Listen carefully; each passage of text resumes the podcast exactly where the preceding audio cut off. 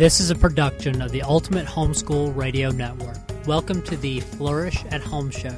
Your host, Mary Jo Tate, is an international book editor, the homeschooling mom of four boys, and the author of Flourish Balance for Homeschool Moms. Mary Jo loves to help moms find peace, order, and balance by sharing practical tips, inspiration, and encouragement. Visit her website at flourishathome.com. And now, here's your host, Mary Jo Tate. Welcome to the Flourish at Home Show. I'm Mary Jo Tate, and today's episode is about making memories with your family. Family night is a tradition in our home. No matter how busy I am during the week, no matter what deadlines I have looming, my boys know that on family night I'm all theirs. We watch a movie together, or play cards, or maybe a board game. In the winter, we build a fire in the wood stove and make s'mores. When the boys were younger, they liked to camp out in the living room on family night as well. Well, I slept in my room in my comfortable bed, but they liked to camp out in the living room. We usually have family night on a Friday or Saturday night, but if the boys are out of town on the weekend, maybe on a camp out or visiting their grandparents, we try to do it on a weeknight. We've missed a week now and then, but it's a tradition we all treasure. Ironically, when you're homeschooling and your family is together almost all the time, it can sometimes be challenging to pull away from all the demands of homeschooling or maybe home business to enjoy just being together and having fun as a family. But taking a break is good, for family night is my boy's favorite tradition, but we enjoy many others as well. We have donuts for breakfast on the first day of our homeschool year and on everybody's birthday. And we also have birthday dinners at restaurants chosen by the birthday boy. I give each of my sons at least one ornament every Christmas, and they're surprisingly sentimental about them. They know that their Christmas and birthday gifts will always include books. Seasonal decorations are another tradition, even in our house full of boys. In the winter, we enjoy lighting candles at the dinner table, even if it's not a fancy meal. In spring and summer, we decorate the table with daffodils, azaleas, or tulips from our yard. Our autumn table decoration is a big wooden bowl full of decorative gourds. We hang seasonal wreaths on our front door year round, and we drape garlands on the mantel and through the baskets on top of our bookcases. Once we found some medieval looking pewter plates at a yard sale, and we enjoy using them for special meals. There's absolutely nothing medieval about the meals or the decorations other than the plates, but they're still a lot of fun. Another one of our family traditions is Homeschool Freedom Day. One of the things I love about homeschooling is the flexibility to set our own schedule, so I declared an official holiday to celebrate it. On the first day of public school where we live, we don't do any schoolwork, even if we've already started our own school year. We take a quilt and a picnic to a local park and enjoy the trees and the breeze and the sun and the freedom. Sometimes other families join us as well. One year, when the weather was even hotter than usual and humidity was at 93%, the park just wasn't very appealing. So we stayed there only a little while, and then we enjoyed lunch in the air conditioned comfort of our favorite Mexican restaurant. I love what Edith Schaeffer said about traditions in her wonderful book, What is a Family? There is something about saying we always do this which helps to keep the years together. Time is such an elusive thing that if we keep on meaning to do something interesting but never doing it, Year would follow year with no special thoughtfulness being expressed in making gifts, surprises, charming table settings, and familiar favorite food. That's a good thing to remember. If you have more than one child, you know how hard it is to spend time one on one with each of them. The more children you have, the harder it becomes, but it's well worth the effort. Individual instruction time is a natural part of homeschooling, but it's also important to spend some time with each child that's not focused on academics. They need time just to hang out with you and to share their hearts without the risk of a sibling overhearing or interrupting. You can do this at home by sending the other children outside while you and one child talk indoors, or you can take one child into your office, study, or bedroom while the others play or work somewhere else in the house. Leaving the house can make time together a really special treat. If your husband, grandparents, friend, or babysitter can take care of the other children for a while, taking one child with you away from the home provides a great opportunity for extended conversation. Try taking only one child with you while you run errands, for example. I used to value my errand time primarily as time alone, and I still do sometimes. However, I've found that taking one of the boys along can be fun and rewarding for me as well as for them. We have time to talk, and they learn a lot by helping me at our various destinations. All of my boys know how to choose groceries, compare prices, estimate the total cost of our purchase, load and unload a shopping cart without squishing the bread, bag groceries, and ask a salesperson for help. Taking a child out for a meal or a snack can also be a special reward for an accomplishment, part of a birthday celebration, or just a way to make her feel special. This is an especially good way to get reticent children to open up. Three of my boys are very talkative, but Andrew is usually quiet and reserved. Last winter, I took him to Starbucks for a salted caramel hot chocolate to thank him for helping me with several projects. I didn't have an agenda for our conversation, but eventually he began to tell me what was on his mind, including college and career options. It was a delight to hear him share his heart. If you travel for business, consider taking one child along with you sometimes, especially if there's a connection between your trip and one of his talents or special interest. My oldest son, Forrest, was very interested in business from around age 11, so I took him to several conferences for entrepreneurs. With a little prompting, he introduced himself to each one of the speakers, and that quickly became a tradition for him. At one event, he even took a speaker to dinner. He made all the arrangements himself and asked the hotel concierge to recommend a good restaurant nearby. He's now a college junior, majoring in business and marketing. Andrew likes science, math, and nature. When he was 10 years old, he joined me for a business trip to Phoenix, and afterwards we spent several wonderful days at the Grand Canyon.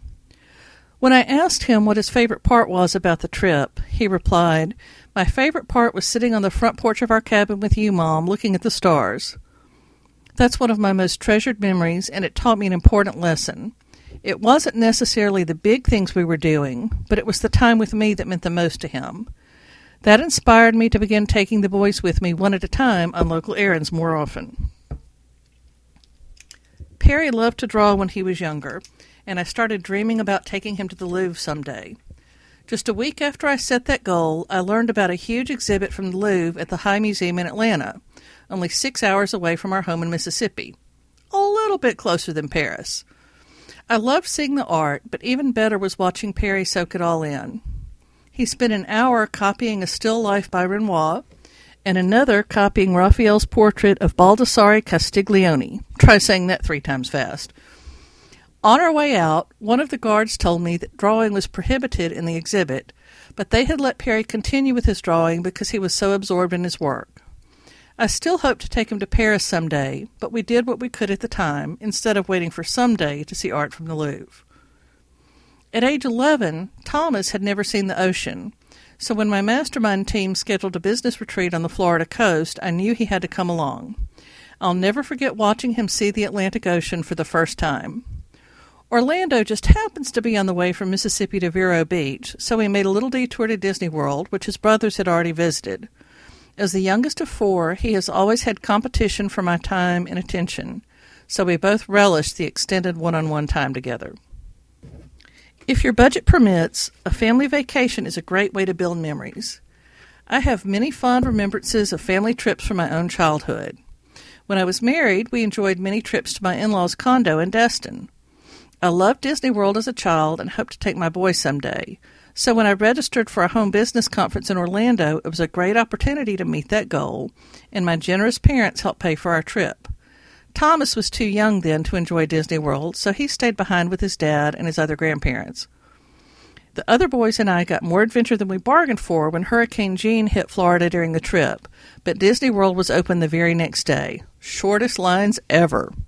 I was so thankful that God provided us with this memorable opportunity. When you travel to a new place, doing some research ahead of time can make all the difference. In addition to finding information online, Buying a travel guidebook can be a very wise investment. If you're spending hundreds or even thousands of dollars on a trip, isn't it worth $20 to help you get the most out of it? You don't have to pre schedule every hour or even every day, but a good guidebook can help you find great hotels and restaurants and inform you about must see places you might otherwise miss. Even if a vacation isn't feasible, don't let budget limitations keep you from having fun as a family. Check the newspaper and ask friends for suggestions of easy, simple, inexpensive, or even free things to do locally. The main thing is to spend fun time together. Our town has free family movie nights outdoors downtown in good weather. Keep an eye out for inexpensive local concerts or plays. Going to the park is always fun, and it makes a nice break from your own backyard. When we lived in another town, we enjoyed spending the day at the nearby lake often. The boys would throw a ball while I read, and we'd enjoy a picnic and a walk in the woods together. We had a wonderful time, and it didn't cost us a penny. Spend time with your extended family as well. My parents were so faithful about taking my sister and me to see our grandmother at least once a year, even though it was a 16 hour drive. I have many precious memories of those visits. Treasure the time you and your children have with grandparents and great grandparents. You never know how long you will have them. My parents moved to our town about two years before my mom's death, and I'm so thankful for the extra time my boys and I were able to spend with her. My dad still lives about three miles away from us, and we are blessed to see him often. My boys enjoy visiting their father's family as well and have lots of fun with their eight cousins.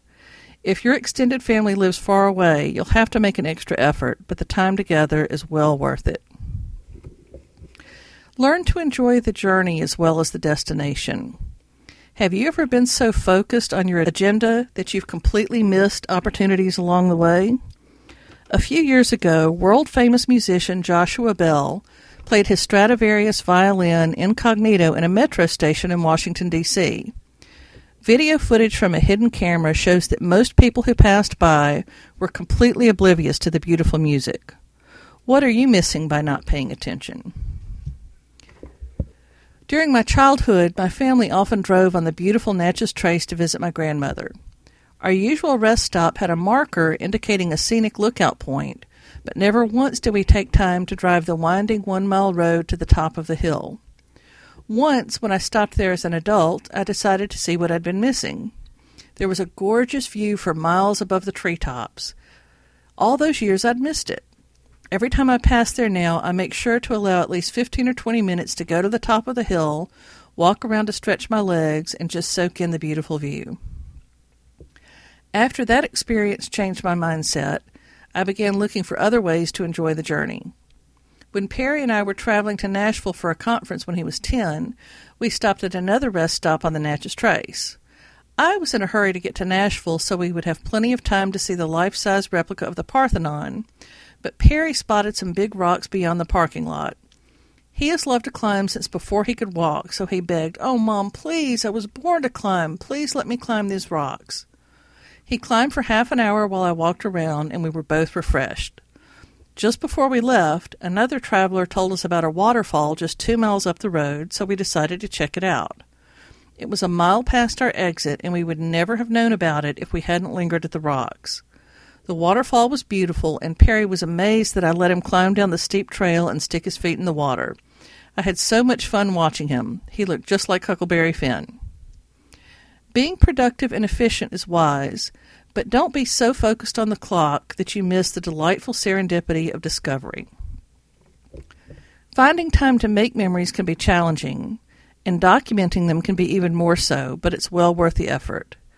You might think you'll never forget your children's cute sayings and habits and special family times, but as your brain gets more and more crowded, and let's face it, as it gets older, the memories will start to slip away despite your best intentions, unless you write them down now.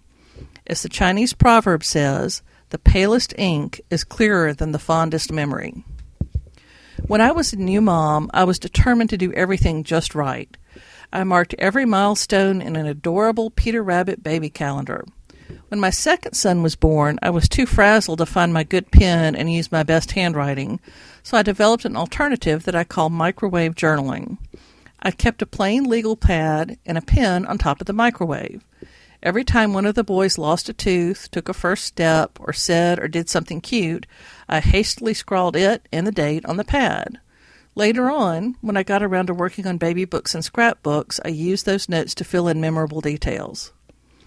Microwave journaling is handy because the pad is right there in the kitchen and it takes away the pressure to write beautifully on the spur of the moment. Be sure to take photographs, lots of them. I took about 300 photos of the first month of my first baby's life, and that was in the days before digital cameras and smartphones. Those were on film. The other boys were not documented in quite such detail, but I made sure to take plenty of pictures of them as well. It's an old joke, but too often true, that our youngest children have no baby books. At least take the pictures, even if you have to wait until later to put them into books. Most people take pictures of baby milestones, birthdays, Christmas, vacations, graduations, weddings, and other special events, but don't forget to photograph ordinary moments and places as well. I take pictures of my boys with their pets, playing with favorite toys, reading favorite books, or just hanging out on ordinary days. I also take pictures of their rooms and every room in the house, as well as outdoor shots of the house and yard. I have fond memories of some of my childhood homes, but almost no exterior pictures. I would love to have a picture of my grandmother's house, but I don't, and it has been torn down. I can see it in my mind, but I can't share it with my children. So when each one of my boys was born, I walked through our entire house and yard with a video camera in addition to taking snapshots. You probably take pictures when you travel, but do you think to collect the details that tell the stories? Pick up some brochures, take notes on what you learn from tour guides, and take close up photos of signs and scenic markers. You probably won't put those signed photos in an album, but taking a photo is quicker than writing down the details you want to remember. Interview older family members while you can. They have so much history and wisdom to share. I interviewed my grandmother and great aunt on video, and they talked about what it was like to live through the Great Depression, and they also shared some family stories, like my grandfather picking up my grandmother as his future wife when she was just an infant. Her father was his best friend. I regret that I didn't do the same with my mom, interview her. It never occurred to me that she would die in her early 70s. Interview your children on video from time to time to capture their current speech, personalities, and mannerisms as well as their appearance at different ages. Despite all of this encouragement to document life with plenty of photographs, I also want to remind you don't be so focused on the camera lens that you miss out on what's happening around you. Your family traditions and record keeping may be quite different from mine because each family is different. Figure out what works for you as you seek to make meaningful memories together. I'd like to leave you with a word of encouragement from Edith Schaeffer. She wrote, Many times you are not choosing what to do with the two or three hours for the immediate result, but you are choosing a memory, or choosing not to have that memory for a lifetime.